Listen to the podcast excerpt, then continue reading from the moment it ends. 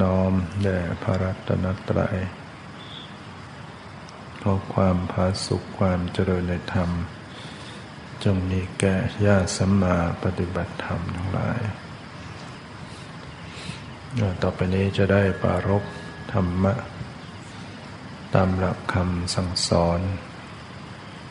ขององค์สมเด็จพระสัมมาสัมพุทธเจ้า ใน แนวทางของการเจริญ วิปัสสนากรรมฐานเนี่ยเป้าหมายของการเจริญวิปัสสนา ก็เพื่อที่จะเข้าถึงวิมุตติความหลุดพ้น จากอาสวะกิเลส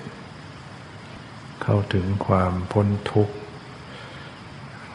ความดับทุกข์นั่นก็คือการได้เข้าถึงนิพพาน นั่นเป็นสภาพ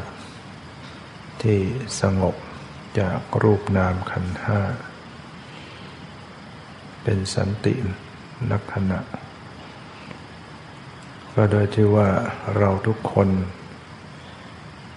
มีความทุกข์อยู่ ติดตัวมา ชีวิตต้องเวียนว่ายตายเกิด การเกิดมาแต่ละคราวก็เป็นทุกข์มากมาย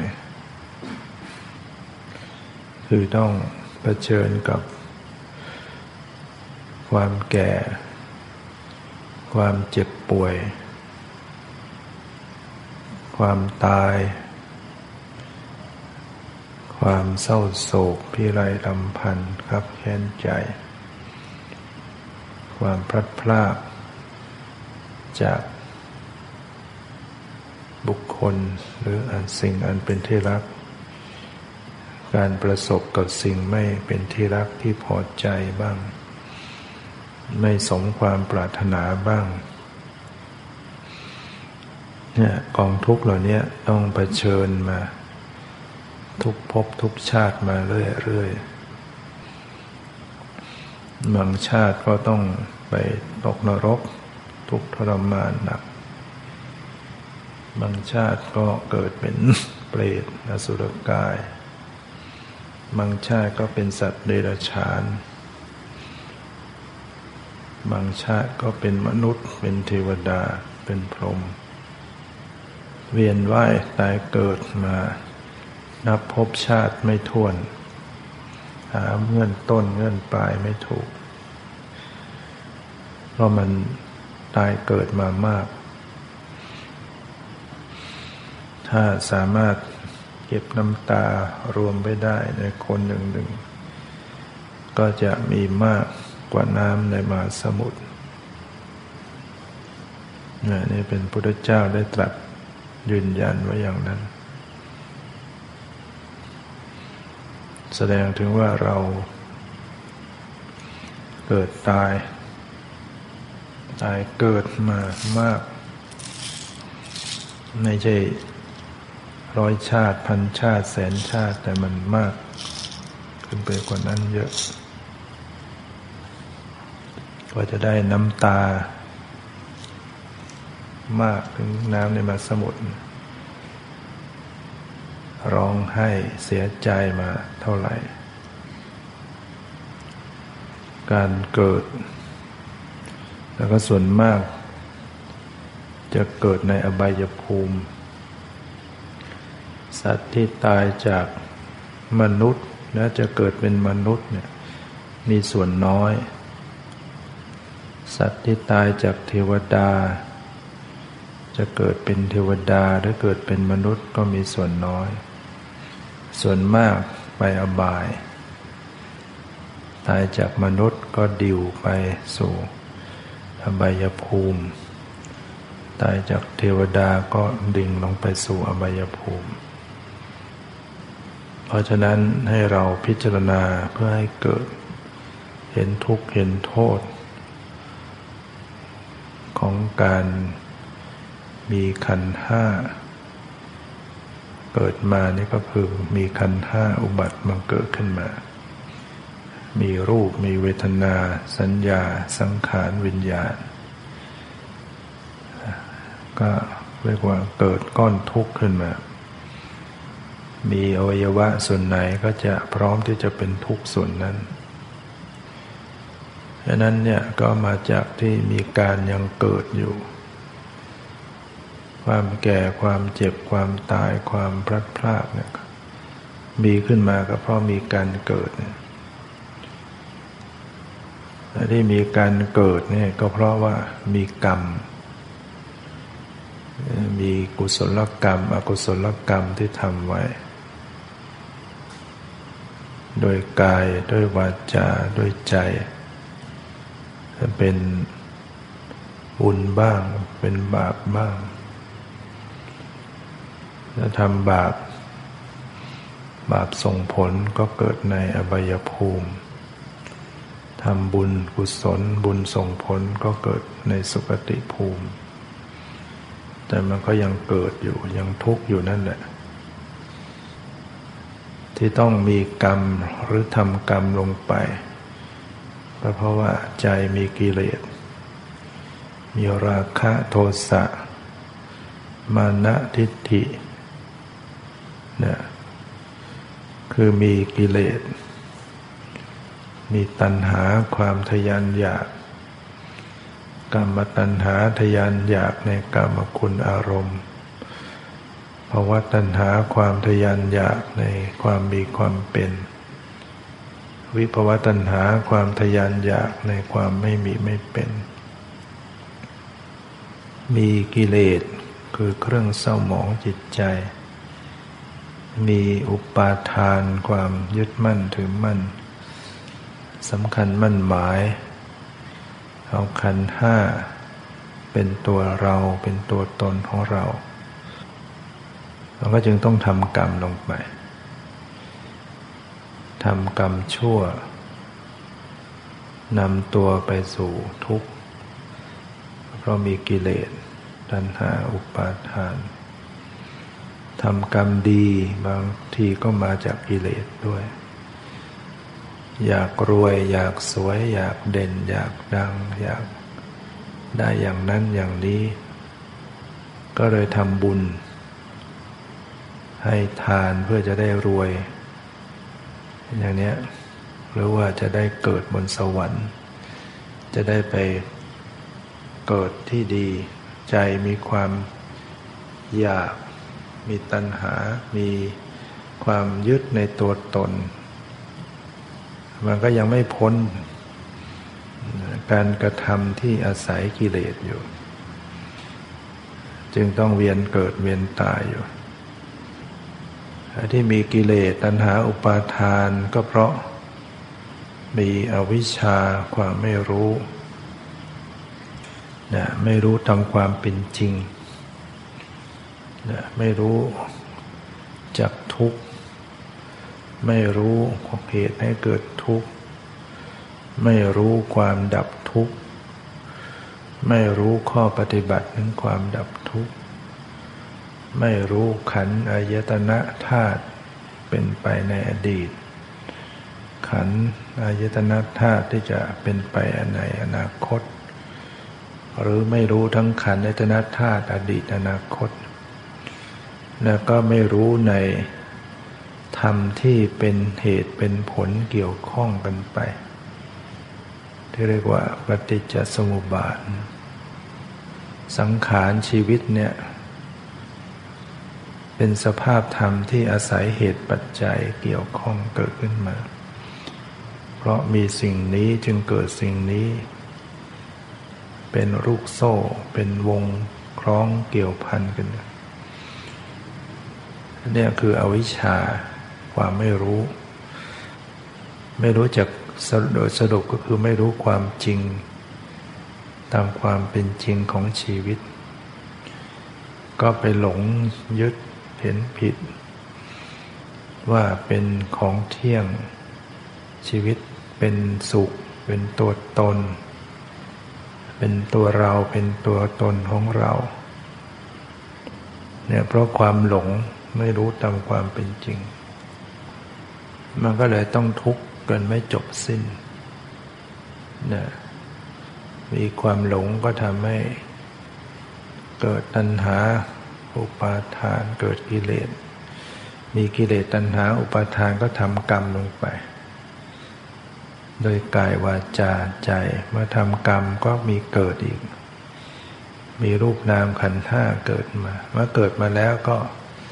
ต้องแก่อีกเจ็บอีกตายอีกพลัดพรากอีกทุกข์ต่าง ๆ ก็ติดก็ตามมา แล้วก็หลงต่อไปอีกมีชีวิตเกิดแก่เจ็บตายแล้วก็หลงหลงไป มันก็เลยวนเวียนเรียกว่าเป็นวัฏฏะเวียนเกิดเวียนตาย ให้เราพิจารณาให้เห็นทุกโทษ ในสังสารวัฏ เราจะได้หาทางออกจากสังสารวัฏนี้ไปทำไงถึงจะหลุดพ้นจากกองทุกข์ทำชะไหนการทำที่สุดแห่งกองทุกข์ทั้งสิ้นนี้ จะพึงปรากฏชัดแก่เราได้เรารู้แล้วว่าต้นเหตุของกองทุกข์ทั้งหลายเนี่ยมันคืออะไร ต้นเหตุมันก็มาจาก ความไม่รู้นะมาจากความหลงหรืออวิชชา เพราะฉะนั้นก็ต้องไปกำจัดอวิชชาให้สิ้นไปทำลายอาวิชชาอาวิชชาดับ ถ้าสามารถทำลายวิชาให้วิชาดับ ดับสิ้นไปได้กิเลสตัณหาอุปาทานก็จะดับ เพราะว่า เมื่อเหตุดับผลก็ดับ เมื่อกิเลสตัณหาอุปาทานดับ ก็สิ้นกรรม พระอรหันต์เนี่ยสิ้นกรรม แม้ท่านจะมีชีวิตอยู่ยังทำความดีต่างๆ แต่ก็ไม่เป็นกรรม ไม่เป็นกุศลกรรม เป็นกริยาไปหมดไม่ส่งผล จิตของพระหันน่าจะเป็นกริยา ไม่เป็นบุญเป็นบาปไม่ส่งผล เมื่อสิ้น สิ้นกรรมก็สิ้นการอุบัติมันเกิด เมื่อไม่มีการอุบัติมันเกิดขึ้น กองทุกข์ทั้งหลายก็ดับลง ความแก่จะมีมาแต่ที่ไหน ความตายจะมีมาได้อย่างไร ความพลัดพรากความเศร้าโศกวิไรลำพันธ์แบบนี้ก็มีไม่ได้ เพราะไม่มีขันห้าเกิดขึ้นนั่นแหละเรียกว่า ดับรอบ พ้นทุกข์โดยสิ้นเชิง อย่าไปหวังว่ามีเกิด แล้วจะไม่ทุกข์อยู่สักที่ใดที่หนึ่ง ที่มีชีวิตเที่ยงแท้ถาวรไม่เปลี่ยนแปลง อย่าไปหวังว่าจะจะมีอย่างนั้นเรามีการเกิดแล้วถ้าต้องมีการตายทั้งหมด จะไปเกิดอยู่ในซอกหินเป็นมดตัวเล็กๆ ก็หนีความตายไม่พ้น จะแอบไปเกิดในพรหมโลก แม้เป็นอรูปภพไม่มีหน้าตาไม่มีร่างกาย มีแต่จิตวิญญาณ ก็หนีความตายไม่พ้นดังนั้นคติไม่แน่นอนเรียกว่า พ้นจากพรหมโลกมาเกิดเป็นมนุษย์เทวดา มีกิเลสทำชั่วลงนรกอีก ไม่พ้นทุกข์ มื่อเรารู้อย่างนี้ว่าการเกิดเนี่ยทุกคราวเป็นทุกข์นั้นที่จะไม่ทุกข์ไม่มีพระพุทธเจ้าจึงไม่สรรเสริญภพชาติไม่ได้สรรเสริญการเวียนว่ายแต่เกิด ไม่ว่าจะเกิดเป็นอะไรทั้งหมดนะท่านพระองค์อุปมาอุจจระเนี่ย จะก้อนเล็กก้อนใหญ่มันก็ เป็นของเหม็นทั้งนั้นพภพชาติจะเป็นภพเล็กภพน้อยภพใหญ่ก็เป็นทุกข์ท่านั้น ปัญหาต่างๆที่สัตว์โลกทั้งหลายเผชิญอยู่ มีปัญหา มีความกลุ้มใจเสียใจกับปัญหาชีวิตต่างๆ เราแก้ปัญหานั้นเราก็แก้ไม่จบ มันเหมือนกับเรายังอยู่ในวังวนอยู่ คือไม่พ้นจากทุกข์ เกิดแก่เจ็บตายอยู่ดีเนี่ยปัญหาใหญ่คือมันเกิดแก่เจ็บตายเนี่ยดังนั้นคนเราถ้าหากว่า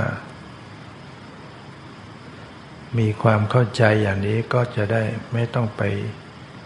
ยึดถือมุ่งอยู่ใน เรื่องใดเรื่องหนึ่งในชีวิตอยู่ ที่จะไปติดยึดว่าต้องให้ได้ตรงนั้นให้ได้สิ่งนี้ ต้องรู้ว่าทุกสิ่งเหล่านั้นทั้งหลายไม่ได้ไม่ได้ดับทุกข์ให้เรา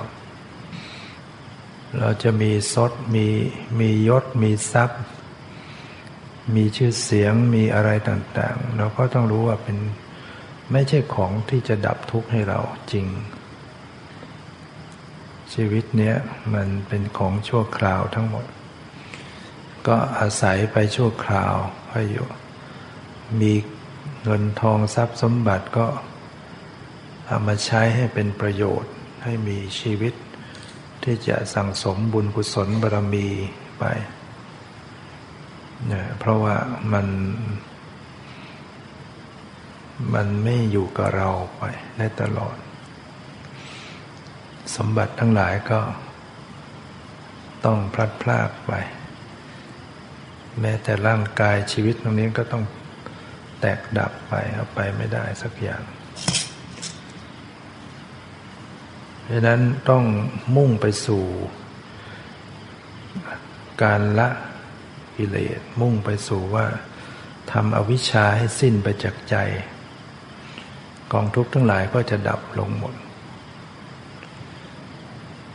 แม้ว่า ยังมีชีวิตอยู่ แต่ถ้าเราไม่มีกิเลส มันก็จะไม่ทุกข์ใจ มีทุกข์ก็ทุกข์เพียงร่างกาย แต่ใจไม่เศร้าโศกใจไม่ทุกข์หรือโยม หรือผู้ปฏิบัติที่ แม้ยังไม่สิ้นกิเลสโดยสิ้นเชิง แต่รู้จักฝึกกรรมฐานเป็นวางใจเป็นปล่อยวางเป็น มันก็จะบรรเทาคลี่คลายในความทุกข์ในชีวิตลงไปได้เยอะ เราก็จะเป็นคนที่มีจิตใจสงบร่มเย็นขึ้น ดับร้อนผ่อนทุกข์ไปได้ เพราะว่ามี มีกรรมฐานประจำตัวอยู่ เมื่อแนวทางของการดับทุกข์จะต้องหาทางทำลายอาวิชชา เราจะเอาอะไรมาทำลายวิชชาได้ จะเอาอะไรมาทำลายความหลงความไม่รู้นี่ได้ เราจะไปเรียนวิชาการทางโลกกี่แขนงแขนง ก็ไม่สามารถทำลายอาวิชชาได้ มีความรู้ทางโลก สามารถสร้างยุทโธปกรณ์ สามารถจะไปดวงจันทร์ดวงดาวต่างๆ ก็ไม่สามารถทำลายอาวิชชานี้ได้ ก็ดับทุกข์ไม่ได้อยู่ดีเนี่ยถ้าวิชายังไม่สิ้น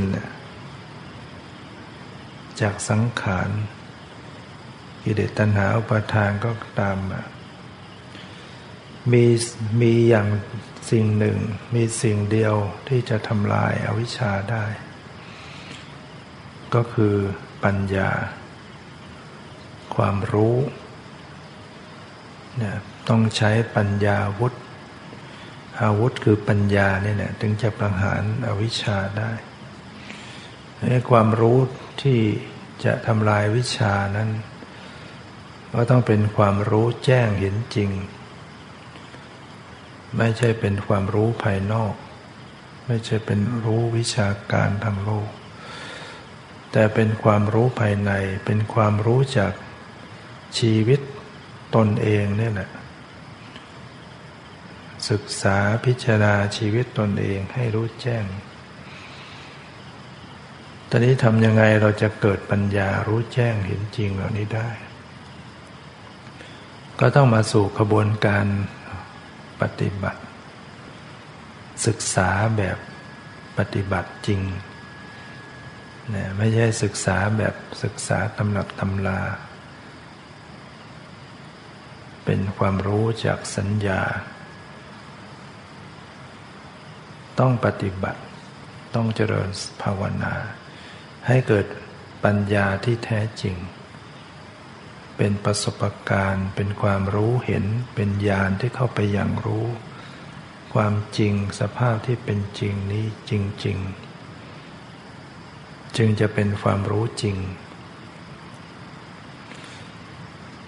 ขบวนการของการเจริญภาวนาปฏิบัตินั้น ก็ต้องมีแนวทางที่ถูกต้อง ถ้าเราปฏิบัติไม่ถูกต้อง มันก็จะไม่รู้แจ้งเห็นจริงได้ เหมือนกับ การจะรักษาโรค แต่ว่ากินยาไม่ถูกกับโรค มันก็หายโรคไม่ได้ต้องใช้ยาให้ตรงให้ถูก การเจริญ ให้เกิดปัญญารู้แจ้งเราเรียกว่าเจริญวิปัสสนากรรมฐาน หรือเจริญสติปัฏฐานสี่เนี่ยการที่จะให้มีปัญญารู้แจ้งเห็นจริง ต้องอาศัยสติที่ระลึกรู้สภาพที่เป็นจริง ในสภาพที่เป็นจริงนั้นก็ได้แก่รูปธรรมนามธรรม หรือขันห้า หรือสภาวะเนี่ยจะต้องอย่างรู้สภาวะที่กำลังปรากฏ สภาวะธรรม เป็นธรรมชาติ เป็นสิ่งที่เป็นเองเป็นไปตามสภาพของเหตุปัจจัยเขานี้มีมีอะไรบ้างที่เป็นธรรมชาติ ธรรมชาติเหล่านี้ก็ประกอบไปด้วยรูปธรรมกับนามธรรมนะโดยย่อแล้วมีอยู่สองอย่างคือมีรูปกับนาม ธรรมชาติเหล่านี้มีสภาพที่เป็นจริงก็คือมันมันเปลี่ยนแปลงตลอด มันไม่คงที่มันเกิดดับอยู่ตลอดเวลา มันบังคับบัญชาไม่ได้ มันไม่ใช่ตัวตน ไม่ใช่ตัวเราของเรา มัน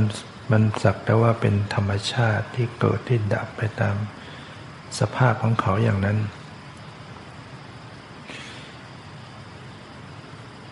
รูปประธรรม ก็ได้แก่ตาหูจมูกลิ้นกาย สีเสียงกลิ่นรส ผดทัพพะเนี่ยเย็นร้อนอ่อนแข็งหย่อนตึงเนี่ยคือรูปธรรม จะมีลักษณะเสื่อมสลายอยู่ตลอด กระทบความเย็นความร้อน ความหิวกระหาย เป็นต้นมันจะเสื่อมสลาย มันจะแตกสลายตลอด รูปธรรม ที่มาประกอบมาเป็นเซนเป็นอวัยวะน้อยใหญ่เนี่ยมันเสื่อมสลายมันแตกสลายตลอด ประกอบมาเป็นตาเป็นหูเป็นจมูก เป็นลิ้นเป็นกายเนี่ยเสื่อมสลายตลอด สีเสียงกลิ่นรสก็เสื่อมสลายแตกดับ เสียงเวลาดังมากระทบหูก็แตกดับไปเท่ากระทบก็ดับไปทันที สีกระทบตาเห็นเกิดขึ้นก็แตกดับ กลิ่นกระทบ จมูกก็แตกดับรสกระทบลิ้นแตกดับ เย็นร้อนอ่อนแข็งหย่อนตึงกระทบกายแตกดับทั้งหมดอันนี้ความเป็นจริงก็เป็นอย่างนี้ถ้ามีสติอย่างเข้าไปจดสภาวะของรูปธรรมต่าง ๆ เหล่านี้ก็จะมีโอกาสเห็นความแตกดับของรูป คือจะรู้หรือไม่รู้เขาแตกดับของเขาตลอดเวลา แต่เพราะไม่เห็นความแตกดับเสื่อมสลาย ก็เลยสำคัญมั่นหมายว่ามันเป็นของเที่ยง เป็นของคงอยู่ที่ทำให้รู้สึกว่ามันเป็นตัวเราถ้าไม่ยึดถือว่านี่ตาหูจมูกลิ้นกายเป็นเราเป็นของเราเป็นตัวตนของเราเนี่ยอุปาทานมันยึดเพราะไม่เห็นความเกิดความดับของรูปธรรมเหล่านี้ ส่วนนามธรรม นามธรรมนี่ก็ แจกออกไปเป็นเจตสิกกับจิต เจตสิกก็ได้สามคือเวทนาสัญญาสังขาร จิตหรือวิญญาณเนี่ยก็จะประกอบกัน เจตสิกกับจิตมันก็ประกอบกันอยู่ จิตมา จิตเกิดเจตสิกก็เกิด จิตดับเจตสิกก็ดับ จิตไปรับรู้อารมณ์มันใดเจตสิกก็รับรู้อารมณ์นั้นด้วย จิตอาศัยวัตถุอันใดเกิดมันก็เจตสิกก็อาศัยวัตถุนั้นเกิด แต่ว่าเจตสิกมันเปลี่ยนได้ คือมันแล้วแต่ว่าจะมีเจตสิกชนิดไหนเข้ามาประกอบกับจิต เจตสิกฝ่ายไม่ดี ที่เรียกว่าอากุศลเจตสิก พอเข้ามาประกอบกับจิตจิตมันก็มืดมน จิตก็เศร้าหมองเล่าร้อนเป็นทุกข์นะเช่นเกิด โมหะ เจตสิกความหลง เกิดโลภะความโลภเกิดโทสะความโกรธเกิดหิริโอตตปะไม่ละ เกิดอาหิริกาโนตปะ ไม่ละอายต่อบาปไม่เกรงโกรธต่อบาปเกิดอุตจะฟุ้งซ่าน เกิดทินะมิทะหดถูท้อถอยง่วงเหงาเศร้าซึมในใจ เกิด ความอิจฉาริษยา เกิดความตันดีหวงแหน เกิดความลำคาญใจ เกิดความสงสัย เกิดความถือตัว เกิดความยึดถือยึดมั่น เจตสิกเหล่านี้พอมันเข้าประกอบกับจิตใจ จิตใจมันก็จะมีสภาพหม่นหมองเศร้าหมอง เป็นทุกข์เล่าร้อนไปตามสภาพ แต่ถ้ามีเจตสิกฝ่ายดีเข้ามาประกอบ จิตใจก็พลอยดีไปด้วยจึงเกิดศรัทธาความเชื่อความเริ่มใส เกิดสติใจมันก็ดี เกิดปิติ เกิดความสงบ เกิดปัญญา เกิดเมตตา ความปรารถนาดี เกิดกรุณาสงสาร เกิดมุติตาพลอยยินดีเนี่ยถ้ามันเจตสิกฝ่ายดีเข้ามาประกอบกับจิตใจจิตใจมันก็ดีไปด้วยจิตใจมันก็จะผ่องใสเช่มชื่นเป็นสุข ซึ่งเจตสิกเหล่านี้ หรือจิตเหล่านี้เป็นเพียงนามธรรม คือเป็นเพียงธรรมชาติที่เกิดดับเหมือนกัน เปลี่ยนแปลงเกิดดับ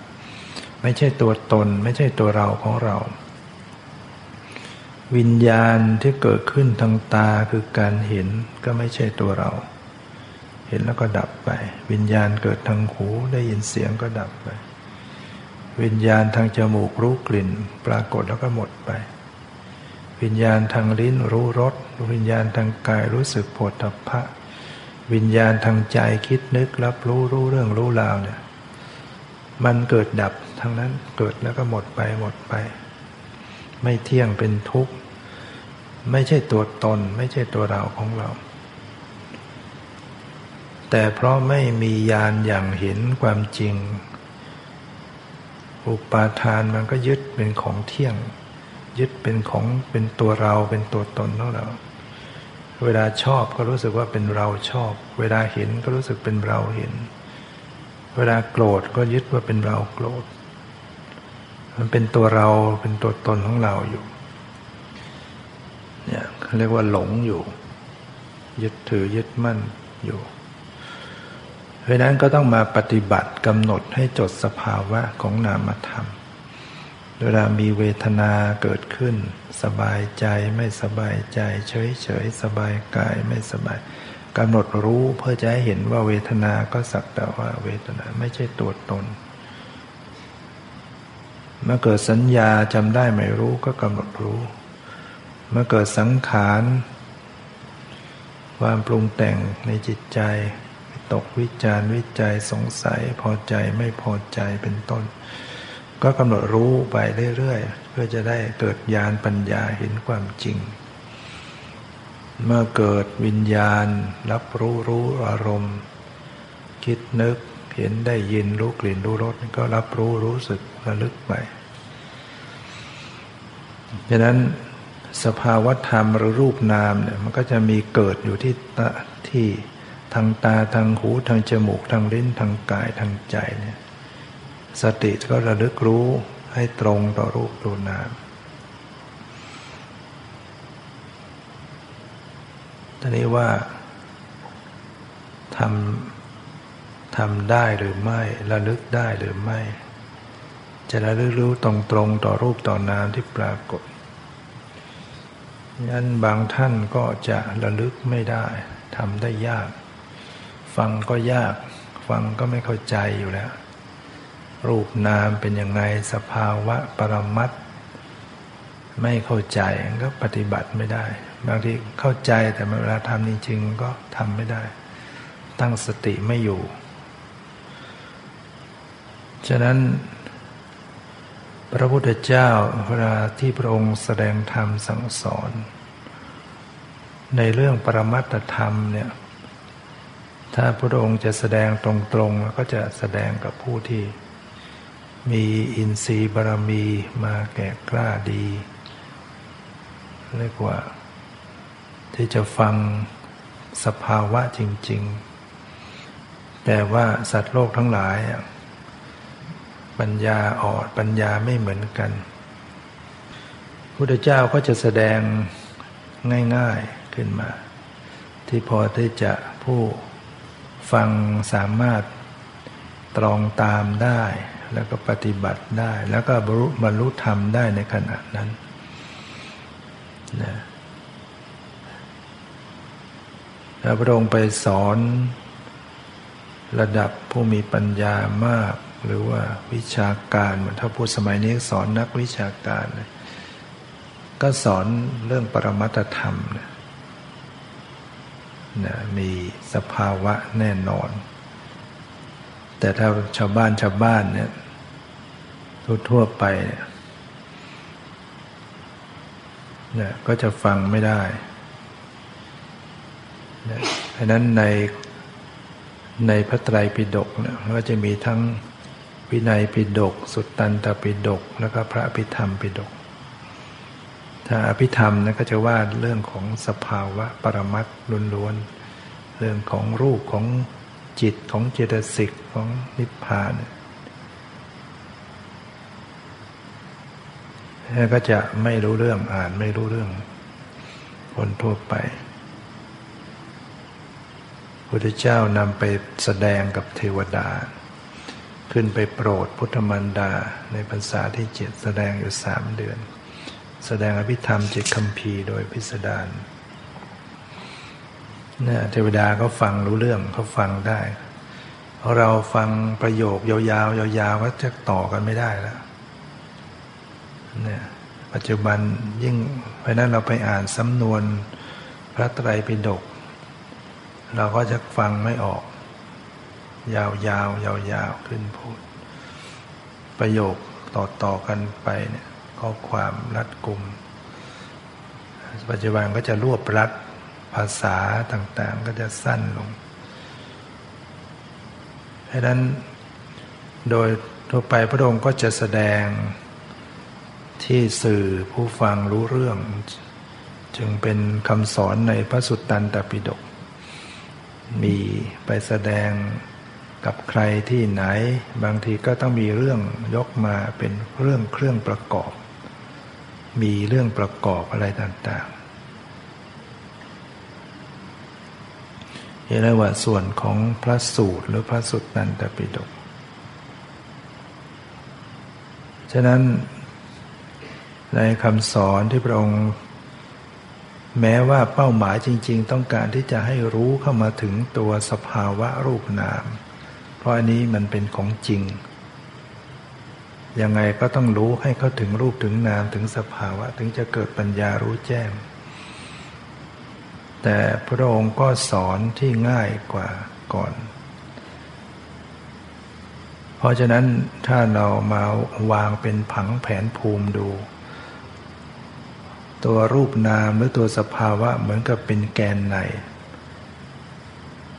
ส่วนคำสอนอื่นๆก็จะเป็นกรอบนอก ให้ทำฟังเข้าใจให้ปฏิบัติในกรอบนอกก่อน แล้วก็ค่อยเชื่อมโยงเข้ามาสู่แกนใน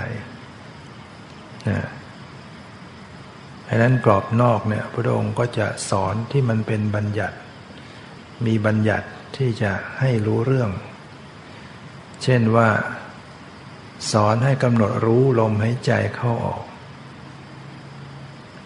บอกว่าให้ไปสู่คนไม้ ไปสู่ป่า ไปสู่คนไม้ ไปสู่เรือนว่าง นั่งคูบันลังก็นั่งขัดสมาธิตั้งกายตรงดำรงสติ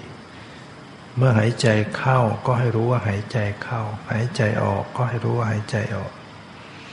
เมื่อหายใจเข้ายาวก็ให้รู้ชัดว่าหายใจเข้ายาวอยู่ หายใจออกยาวก็รู้ชัดว่าหายใจออกยาว อย่างนี้เราฟังรู้เรื่อง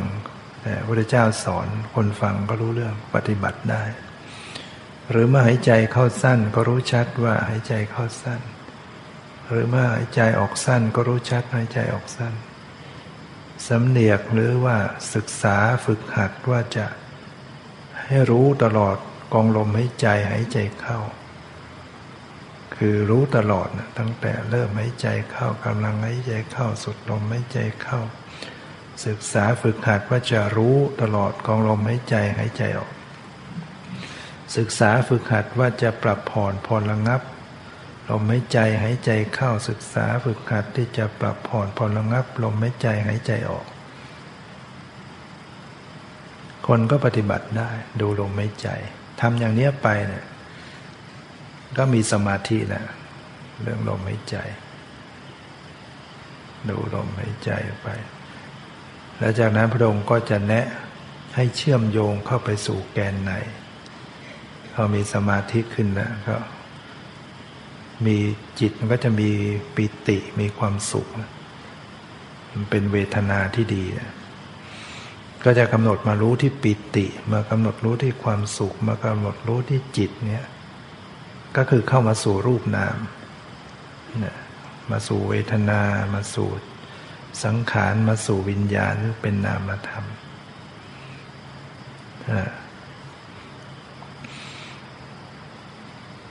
นอกจากนี้พระองค์ก็แสดงอย่างอื่นที่นอกจากลมหายใจไว้ เพราะว่าบางคน ไม่ถนัด ดูลมอึดอัด ไม่ถนัดในการกำหนดลมไม่พระเจ้าแสดงให้กำหนดอิริยาบถอิริยาบถใหญ่ ยืนเดินนั่งนอน เมื่อยืนก็ให้รู้ชัดว่ากำลังยืนอยู่ เดินก็ให้รู้ชัดว่ากำลังเดิน นั่งก็ให้รู้ชัดว่ากำลังนั่ง นอนก็ให้รู้ตัวว่ากำลังนอน อย่างนี้เราฟังแล้วเราก็ปฏิบัติได้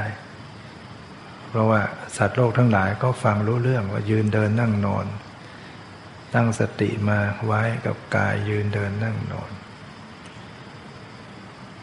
แต่เสร็จแล้วพระองค์ก็จะแสดงต่อไปให้กำหนด พิจารณาเห็นกายในกายที่เป็นภายในบางพิจารณาเห็นกายในกายที่เป็นภายนอกบางพิจารณาเห็นกายในกาย ทั้งภายในภายนอกบ้างเนี่ยมีพิจารณาเห็นความเกิดขึ้นในกาย เห็นความเสื่อมไปในกาย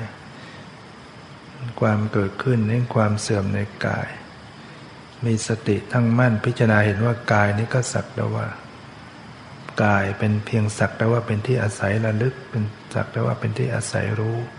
ไม่ยึดถือยึดมั่น ปล่อยวาง เนี่ยเนี่ยมันก็จะไปอย่างนั้น พิจารณากายในกายที่เป็นภายใน อย่างกำหนดอิริยาบถนั่งอยู่เนี่ยเอาอิริยาบถนั่งเป็นหลักบางคน หรือบางคนกำหนดอิริยาบถเดินอยู่เนี่ยเดินเป็นหลักอยู่ แต่ระหว่างที่กำหนดเดินไปเนี่ย บางทีมันก็ไม่ได้รู้เฉพาะกายที่เดิน ไปรู้อิริยาบถย่อย ไปรู้ขาแกว่งแขนแกว่งรู้การขยับตัว รู้ความขยับเคลื่อนเคลื่อนไหวของอิริยาบถย่อย อิริยาบถย่อยมันก็เป็นกาย ก็ถือว่าเป็นกายภายนอกนะกายในกาย คือกายเนี่ยก็มีอยู่หลายอย่าง กายลมหายใจกายอิริยาบถใหญ่ กายอิริยาบถย่อย กายอาการ 32 ให้เป็นของปฏิกูล ผมขนเล็บฟันหนังเนื้อเอ็นกระดูกเป็นต้น กายคือธาตุสี่ดินน้ำลมไฟกายคือซากศพชนิดต่างๆเนี่ยเรียกว่ากายระลึกรู้อย่างใดอย่างหนึ่ง ก็ถือว่าพิจารณากายในกาย กำหนดลมให้ใจก็เป็นกายในกายกำหนดอิริยาบถก็เป็นกายในกาย เป็นรายการที่พระเจ้าแสดงไว้เนี่ยกายสิบหกหมวดหรือสิบสี่ข้อกำหนดข้อใดข้อหนึ่งก็เป็นกายในกาย ที่เป็นภายในที่เป็นภายนอก อย่างกำหนดอิริยาบถนั่งอยู่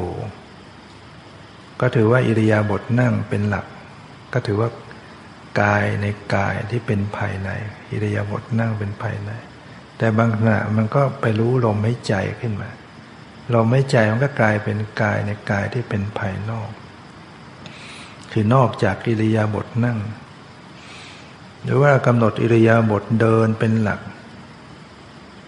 เดินกำหนดอิริยาบถเดิน แต่บางขณะไปรู้อิริยาบถย่อยก็เรียกว่า พิจารณาอิริยาบถย่อยเนี่ยก็เป็นกายภายนอก เพราะว่ากายในกายภายในคืออิริยาบถเดินเพื่อไปรู้อิริยาบถย่อยเนี่ยหรือว่ากำหนดลมให้ใจเป็นหลักอยู่เนี่ยลมให้ใจก็เป็นกายในกาย ดูลมให้ใจอยู่เป็นกายในกายที่เป็นภายใน แต่บางครั้งก็ไปรู้อิริยาบถอิริยาบถก็เป็นกายในกายที่เป็นภายนอก ภายนอกจากลมให้ใจก็สรุปแล้วว่า ก็คือระลึกเนี่ยมันไม่ใช่อยู่อย่างเดียว รู้ลมให้ใจไปบางทีมันก็ไปรู้อิริยาบถทที่นั่ง รู้อิริยาบถหน้าบางทีมันก็รู้อิริยาบถย่อย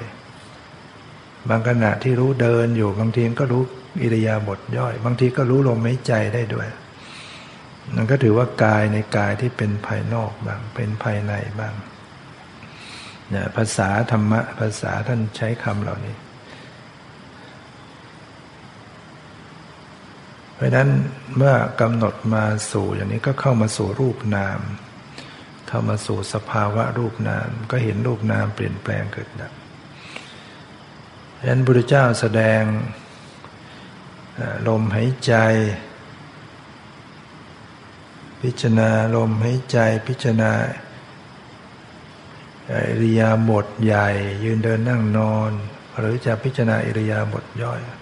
ให้บางสำนักก็ใช้อิริยาบถย่อยเป็นหลัก ใช้ยกแขนนี่ก็เป็นอิริยาบถย่อย การยกแขนขยับบางท่านก็ใช้อนาปานสติลมหายใจเป็นหลัก บางสำนักก็ใช้อิริยาบถใหญ่ ยืนเดินนั่งนอนเป็นหลัก ก็อยู่ในคำสอนที่พระเจ้าแสดงไว้ บางท่านก็ใช้อาการ 32 เป็นหลักหรือพิจารณาผมขนเล็บฟันหนังเนื้อเอ็นให้เห็นเป็นของปฏิกูล นี่ก็เรียกเป็นกาย ถนัดอย่างนั้นก็ทำอย่างนั้น